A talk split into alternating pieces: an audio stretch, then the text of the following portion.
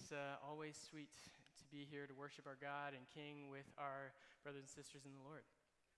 Um, in terms of the message this evening, we are going to be back in 1 Peter, first time of 2022, and we're looking especially at verses 12 through 19 of 1 Peter uh, chapter 4, the last eight verses of that chapter. Mic check. How do I sound? I sound good? Okay, good. All right, so everyone, 1 Peter 4, uh, why don't we go ahead and stand uh, for the reading of God's word as we are able.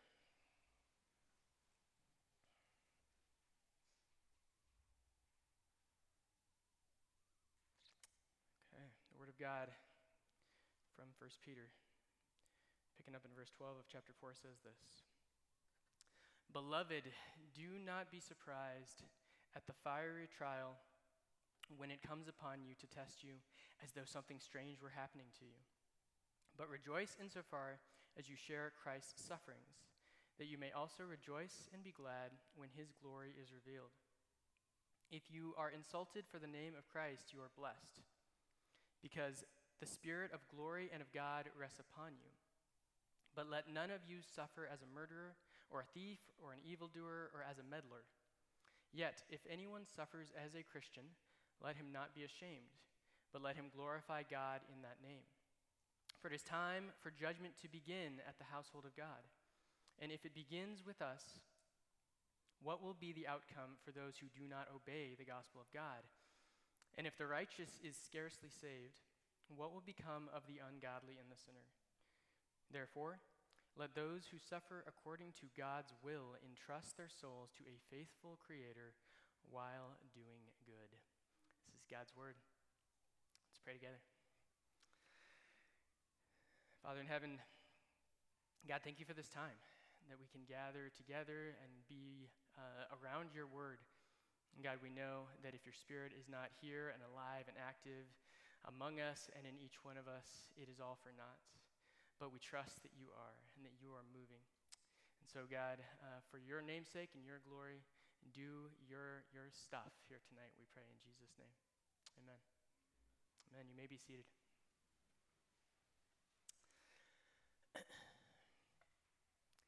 All right.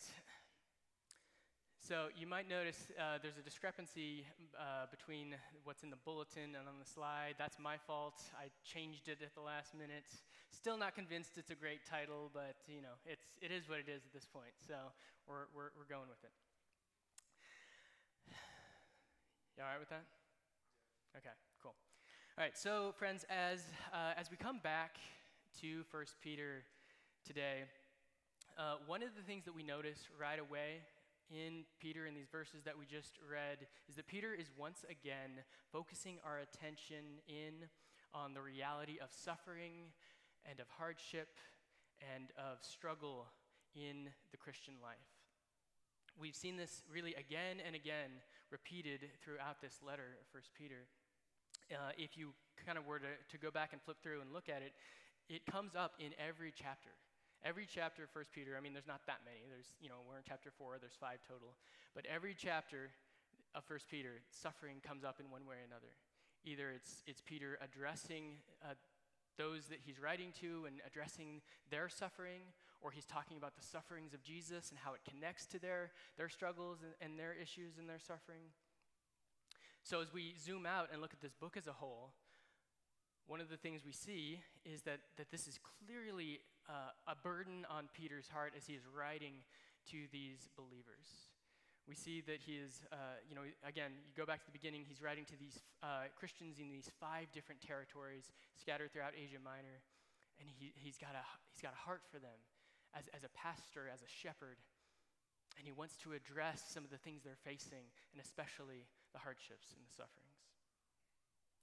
And yet, I think we can say a little bit more, even than just kind of that in kind of a general sense, that he's addressing hardships and sufferings. Because as we especially look at the verses, eight verses that we just read, I think what we can see here and what we, what we want to say is that Peter is actually addressing a specific kind of suffering. Uh, as I thought about it this week, you know, you can think of suffering as a very kind of general and kind of broad, kind of almost like an umbrella category. And within that, there are these, these different types, varieties, you might say, of suffering. Does that sound like fun? It's like a suffering smorgasbord, fruit salad. But like, so for example, let me let me get more specific here. Um, what what Peter is not talking about here is he is not talking about the kind of suffering that might come about as as the result of illness or as the result of disease in our in our physical bodies. We, we know a bit about that in these recent days, sickness. Peter's not really talking about suffering and hardship in terms of, of that. We also see, as we look at what, what he's saying and addressing and how he's talking about it, that he's not really talking about the kind of suffering that it comes about as the result of a natural disaster, for example. Again, something we know a little bit about. Right? He's not talking about the suffering that comes from a, a flood, per se, or a, a fire, or even a famine that might strike a land and cause struggle and suffering. That's not what he's, what he's after here in these verses. Rather, what Peter is talking about here is the kind of suffering that comes about by way of faithfulness to Jesus in a hostile environment. Steadfastness to Christ in the midst of pressure against Christ. That's the kind of suffering that Peter is talking about. In, in a word, in our English language, the word we have for that is the word persecution. Peter is addressing specifically, I think, in these verses, the, the kind of suffering of persecution that we see in our world. As we look at the text, we see allusions to this and hints and references to persecution, I think, at, at multiple different points in the letter, but especially two places. I want to point out verse 14, where Peter says, uh, he, he has kind of framed himself up in verses 12 and 13, and then he says, but if you are insulted for the name of Christ, you are blessed. So we can think about what Peter is, is not saying here. He's saying, he's not saying if you are insulted for, you know, the fact that you are having a bad hair day. Right? That's not the kind of suffering that he's, that he's talking about, or insult, right? He's not saying if you are insulted because you are driving poorly on the highway, right? That's not what he's talking about. He says, if you were insulted for the name of Christ because you bear his name, then you are blessed. Verse 16 is kind of similar. Peter says, if anyone suffers as a Christian. So again, it's, it's not, uh, you know, if anyone suffers uh, because they have made a poor life decision, or if, if anyone suffers uh, because you know they've invested their money in the wrong thing on the star- stock market or something like that. We can even look back at the previous verse and see Peter just names it explicitly. He's not talking about the kind of suffering that we bring on ourselves by foolish or even sinful living. No, what he's talking about is the kind of suffering that comes about as we seek to walk faithfully as disciples of Jesus to, to take his word seriously and to live it out in this world, to bear his name upon us as our own. That's what he's talking about. And when that kind of pressure and suff- suffering and comes upon us because we are bearing the name of Jesus, that is persecution. And Peter says, Let us not be ashamed because of that. And so again, going back to it, I think this is big, Peter's big concern here. It's his, it's his heart in this letter. That Peter wants, as he's addressing these disciples, he wants them to be so thoroughly grounded in the gospel, so, so deeply rooted in the truth of God's word, that even when and even if fiery trials come upon them, trials like religious persecution, that those kind of trials, that that persecution would not work ultimately, well, it would not work ultimately to destroy their faith, but to build it, to encourage their faith and to make it stronger. That the pressure comes and the faith, faith actually blossoms in the midst, right, like, like a diamond. The, the heat, the darkness, the pressure builds up, and that's what creates that diamond. Think that's what Peter is after, why he's preaching the gospel, why he's saying these things to them. That when the pressure mounts, it doesn't lead to collapse, but it leads to more preciousness in their hearts and their lives. Thinking of two examples of this uh, this week. Uh, one is a very extreme example uh, from church history, and another is a very kind of light uh, example of just from my own personal life. Think, thinking of examples where, uh, where pressure or maybe you know, we, could, we would say persecution mounts, and it led to kind of a flourishing of faith ultimately rather than a crushing of it think about church history. I studied uh, church history a bit in my undergrad, so I don't remember a ton of it uh, as much as I should. But one of the things that always stood out to me and still does is the life and testimony of a guy named Polycarp. I think, yep, there he is. He's a good looking brother right there. Uh, and you might see from the dates there that Polycarp was a, a pretty early on uh, guy, right? 69 to 156 AD. Uh, some people debate might be 155 AD. Um, but at any rate, um, Polycarp was a bishop of a city uh, in Smyrna. Uh, bishop basically means he was just kind of he was kind of over it as a pastor. And it really notably, and I think really cool, actually, he's actually, uh, it's historically documented that he was a, a disciple of uh, the Apostle John which is neat. He, he was actually, when he was a young guy, John was still alive, and so he got to kind of walk around with and learn from John. And so he's a neat character in church history. Um, but, but the reason I bring him up here tonight is because he is also uh, an example of an early martyr in the faith. One of the first martyrs that's, that we have documented that goes beyond the scope of, of what the Bible uh, tells us about. And his story, you know, you can actually find this, um, this written account. It's actually called The Martyrdom of Polycarp. It's, it's, in certain books you can find. It's also, you know, you can Google it, uh, you know, find PDFs online, and you can just read this account. And it's this attestation of this guy who, at, at the point that he becomes a martyr, he's actually lived a long time. He is 86 years old. And he's faithfully serving still at 86 faithfully serving people faithfully serving the lord. And uh, and you know the, the society around him particularly the, the roman society is at a place where it's not having it. It's not liking him they he, you know polycarp has kind of come to everyone's attention as a guy who's who's a leader uh, in the faith and so they're saying hey this guy needs to uh, publicly make known his devotion to Caesar. Right? He needs to say, Caesar is Lord. He needs to re- renounce Christ. And so there's a big back and forth, and he ends up, after, uh, you know, lots of other details, he ends up in, in the, the stadium in uh, the city square, and uh, they're in, kind of interrogating him, and they're trying to get him to, to, uh, to renounce Christ. And he by the grace of God, he doesn't. And there's this, uh, this quote in the midst of all this dialogue back and forth that he says, which is just really great. Uh, and it's, it's this, I think I have, yeah. Um, so it's kind of archaic language, but he says, Four score and six years have I been his servant, have I been the servant of Jesus, and he hath done me no wrong. How then can I blaspheme my king who saved me? he eventually uh, he, he becomes a martyr. Right? He doesn't he doesn't bend, and neither do the uh, the Roman authorities, and so uh, he is put to death.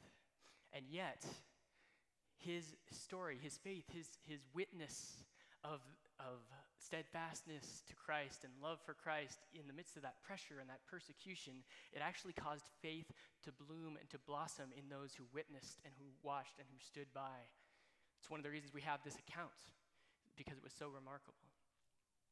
So faith increased even though the, the persecution was heavy.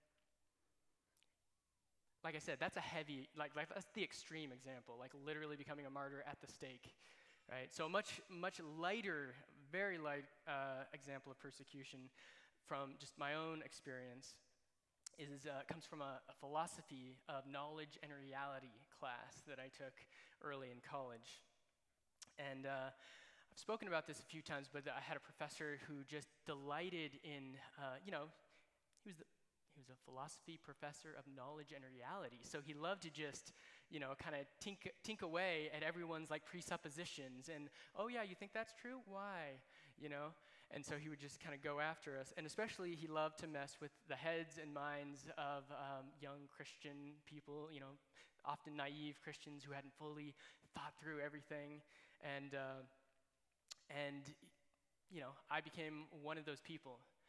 And it really uh, threw me for a loop. I mean, he, he, on some level, he was just doing his job as a good philosophy professor, but it threw me for, for quite a loop for a while.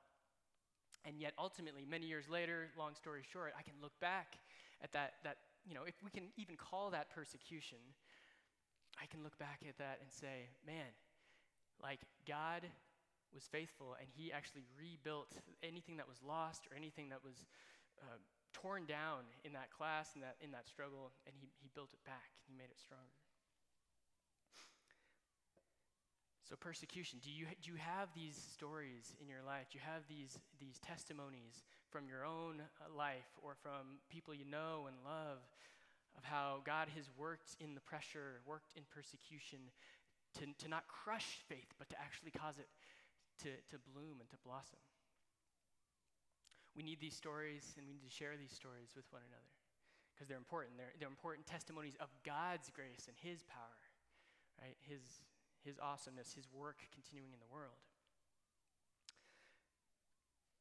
So, stepping back, looking uh, again at 1 Peter chapter 4, what we're seeing here, I think the question that we want to ask here for just the next uh, couple moments is this. We, we're thinking about all this, holding it together. The question in my mind is what exactly do disciples of Jesus need to know as they face persecution in this life? What do we need to, to, to, hold on to? What do we need to hang on to as we face struggles and, and uh, challenges like this? And I think we see at least three things that we can see uh, in, in these verses that I want to point us to. First, namely, that Jesus has gone before us. We see also, as we think about what we need to know in light of persecution, that the Holy Spirit is with us and that Judgment is coming. You can see it on the screen. Jesus has gone before us, the Holy Spirit is with us, and judgment is coming. And to hang on to these truths is what Paul is saying here in these verses. Verse 13, to kick us off, Peter tells uh, his readers that they should rejoice insofar as they share Christ's sufferings, so that they might also rejoice and be glad when his glory is revealed. In other words, uh, there's a lot going on there, but I think one of the things we can see there and we can say is that persecuted Christians are never alone. We're not, we're not by ourselves. No matter how intense the fiery trial might be, believers in Jesus are still ultimately sharing, and we are, uh, we are only truly sharing the larger and the more primary suffering which is the suffering, first and foremost, of Jesus Christ. We share in his suffering, which is bigger and larger, and we participate with him so that anytime we experience suffering in and for the name of Christ, we are participating in the much larger story of what Jesus has done in this world. We think about Jesus as the one who has literally taken the sin of the world upon himself. What heavier load or burden could he bear? So, anytime we struggle just a little bit with evil or with injustice, we're just playing a small part in that larger story the redemption that Jesus has brought. And so, when it comes then to experiencing persecution and trials and all of these things, Jesus himself has gone before us even to the point of death death on the cross. And he's gone before us into glory that we might also have the hope of glory as well.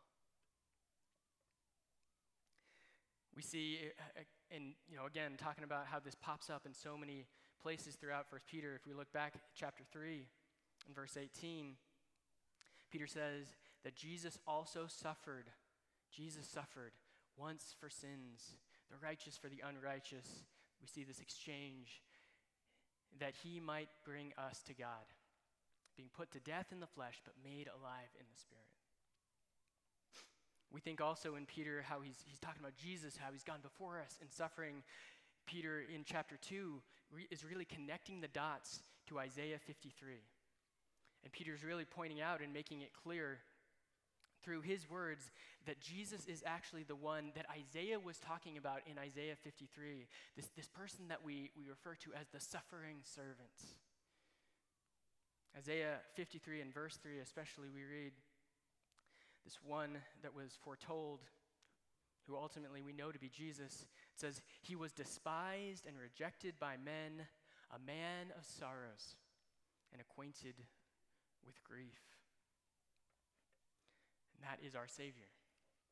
He is our Savior. So you and I then can actually, as Peter says, rejoice and be glad even in the face of persecution because our Savior has gone before us in suffering and in struggle. And because we know His glory ultimately will be revealed and His glory will be shared. As much as we get to share and participate in His suffering, we get to share in the glory as well. So when it comes to persecution, we need to know that Jesus has gone before us. That's number one. Secondly, disciples of Jesus who face persecution need to know that the Holy Spirit is with us. Verse 14, we see Peter writes that if you are insulted for the name of Christ, you are blessed. How so? You are blessed because the Spirit of glory and of God rests upon you. The Spirit of glory and of God rests upon you.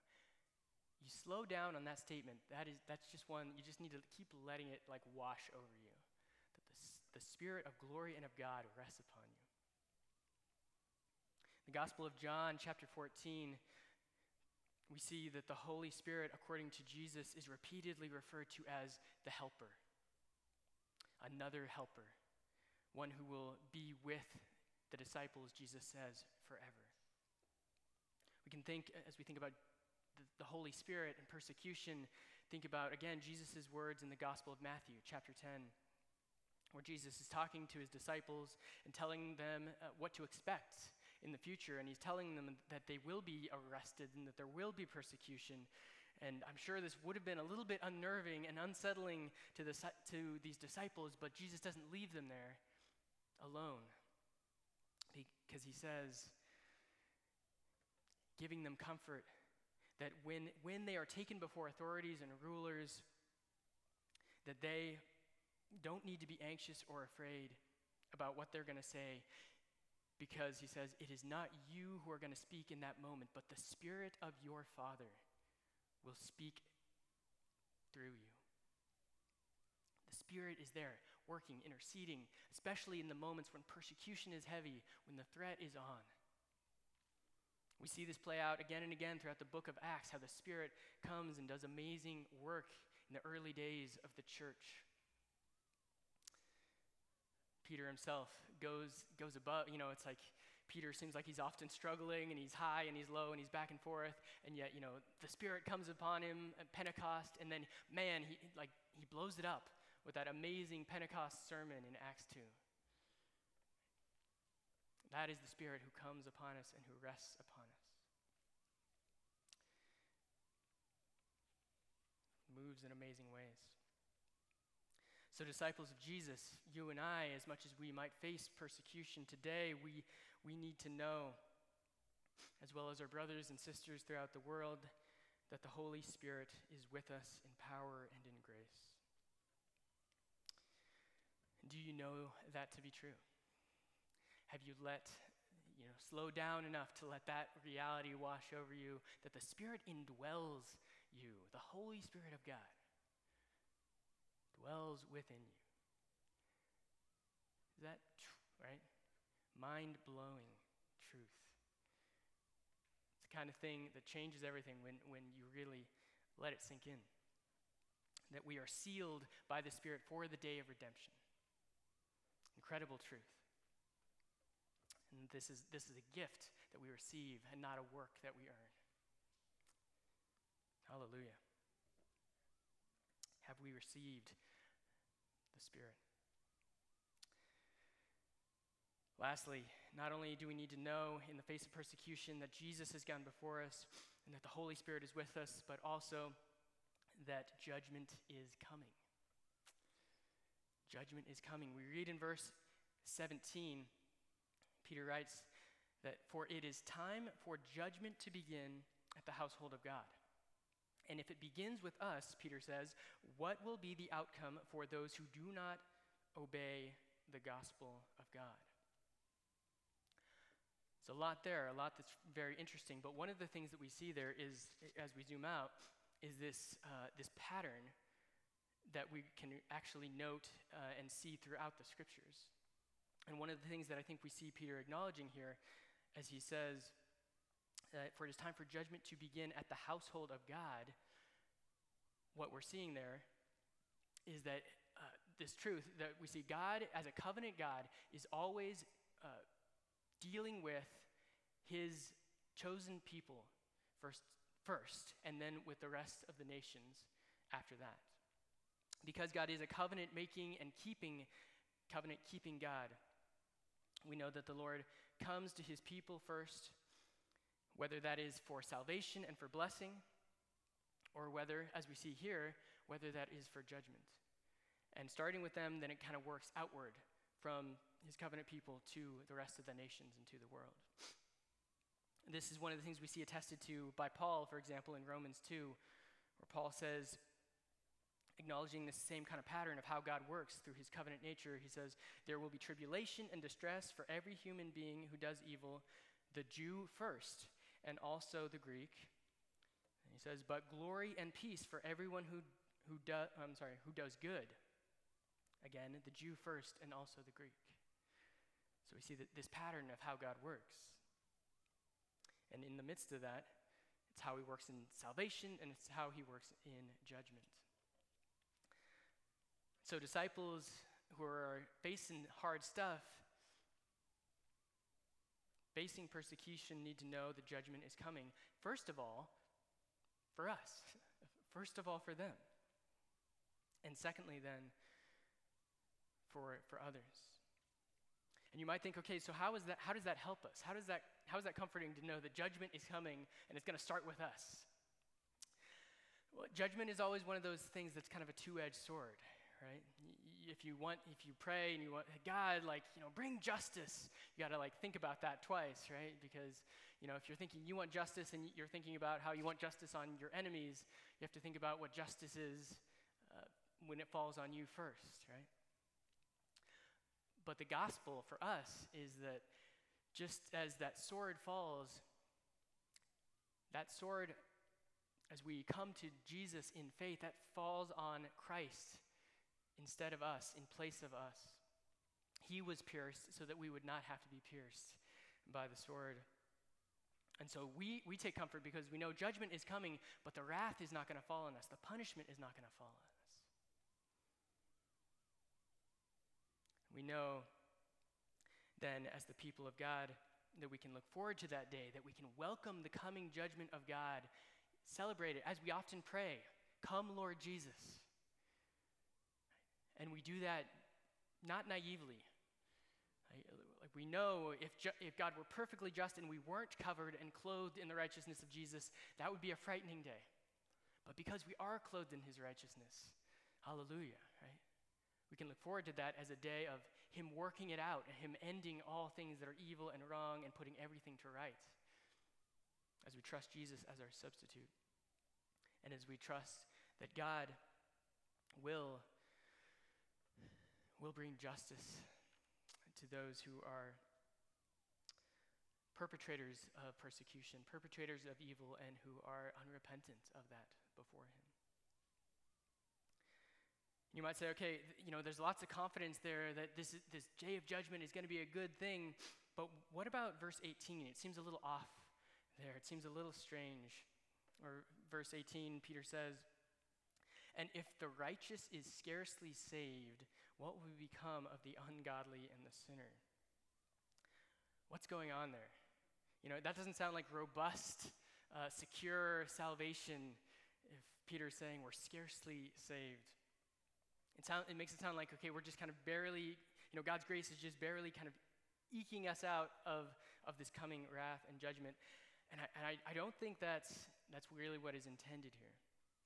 I think a better way to understand this is that what, what is, is being communicated is that Peter is saying essentially that if even the, if the righteous are having struggles, if the righteous are having a rough go on this earth here and now, if we're suffering persecution and it's hard, imagine what might come to those who are unrepentant in, in the age to come.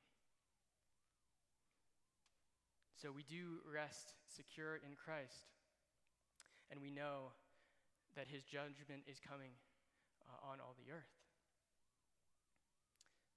So, disciples of Jesus, we need to rest in these truths. We need to know them that Jesus has gone before us, that the Holy Spirit is with us, and that judgment is coming.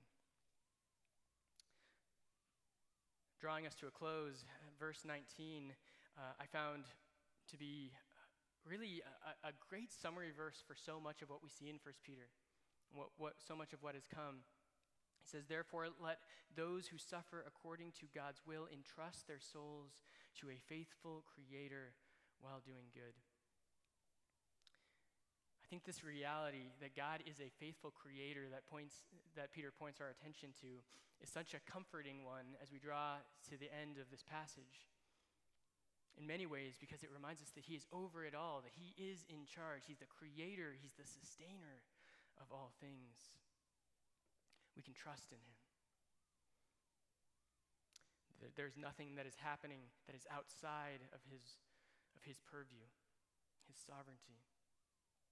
Reminded me this week of one of my favorite Psalms, which is Psalm 121. And I'll see if I can find it here. Thinking of God is the creator, the, the comfort that that brings. I uh, told the, the folks this morning that I, I recently acquired a new Bible because my other one was falling apart. And uh, so now it's hard to find things. But uh, Psalm 121, it's a song of ascents. And I'm seeing a connection here to what, what Peter's saying in verse 19 of our text. God is the creator in the midst of persecution. The psalmist writes, I lift up my eyes to the hills. From where does my help come? And then he answers his own question. He says, My help comes from the Lord who made heaven and earth. My help comes from God who is the creator, who's over it all. And he goes on, He will not let your foot be moved. He who keeps you will not slumber. Behold, he who keeps Israel will neither slumber nor sleep. So we, we rest in that truth. God is our, as our creator, as our sustainer, as the one who rests upon us by his Spirit and who goes before us in and through his Son. I uh, was reflecting uh, this morning as well in, in, the message, just as a final word, that I struggled, I think I struggled a bit with this passage this week because I was re- thinking about the reality of persecution and realizing that uh, I, as I think on my own life, I don't, speaking for myself, I don't feel like I have experienced a lot of persecution because of or for or in the name of Jesus in my life. Right? My, my context, my, my status, my whatever you, however you want to fill in that blank. I, I haven't experienced these fiery trials because, because I'm waving the, the Jesus flag. So I feel like, how, how, what can I say to this? When I know that I have brothers and sisters throughout the world and even, even brothers and sisters throughout this nation who really are experiencing severe and extreme persecution and hardship because of their testimony in the name of Jesus. That's humbling to me, but I think the final place that that leads me is we think about what Peter says in verse 19. We entrust our souls to a faithful Creator while doing good I think one of the good things that we can do is we can be mindful of our brothers and sisters who are suffering, who are persecuted. We can pray for them We can seek to partner with them in the gospel in whatever way we can. It's part of our, our calling as his people and as a family in Christ.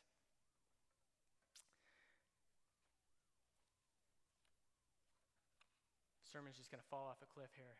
That's, that's the end. Let me pray for us, and we'll t- partake of communion together. Father in heaven, God, thank you, uh, Lord, for your grace, for your kindness to us. God, thank you, Lord, that we get to partake of this meal, which reminds us of your love and your steadfastness right now together. Hallelujah. Amen. Amen. So, friends, hopefully you have a communion cup near you.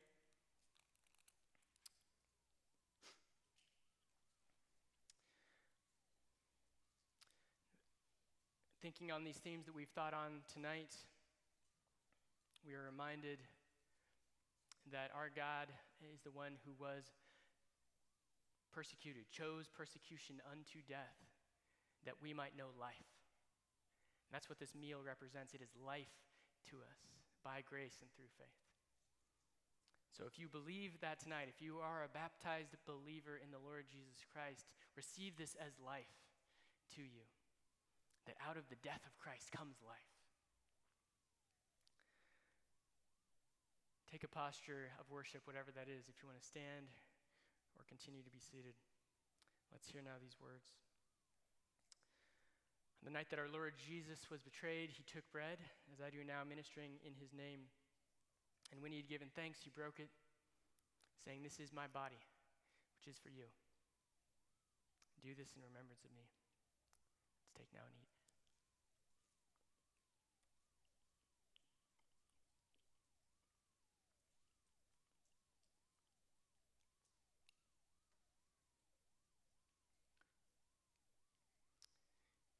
Same way, also, he took the cup after supper, saying, This cup is the new covenant in my blood.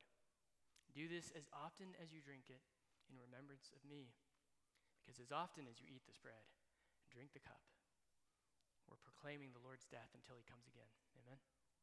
Let's drink.